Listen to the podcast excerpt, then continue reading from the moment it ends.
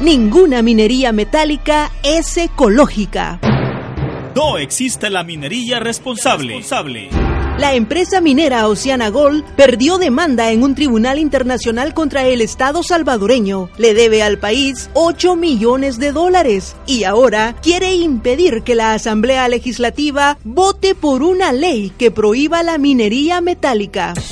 Diputadas y diputados, vamos por la ley que prohíba la minería metálica. Este es un mensaje de la Mesa Nacional frente a la minería metálica en El Salvador.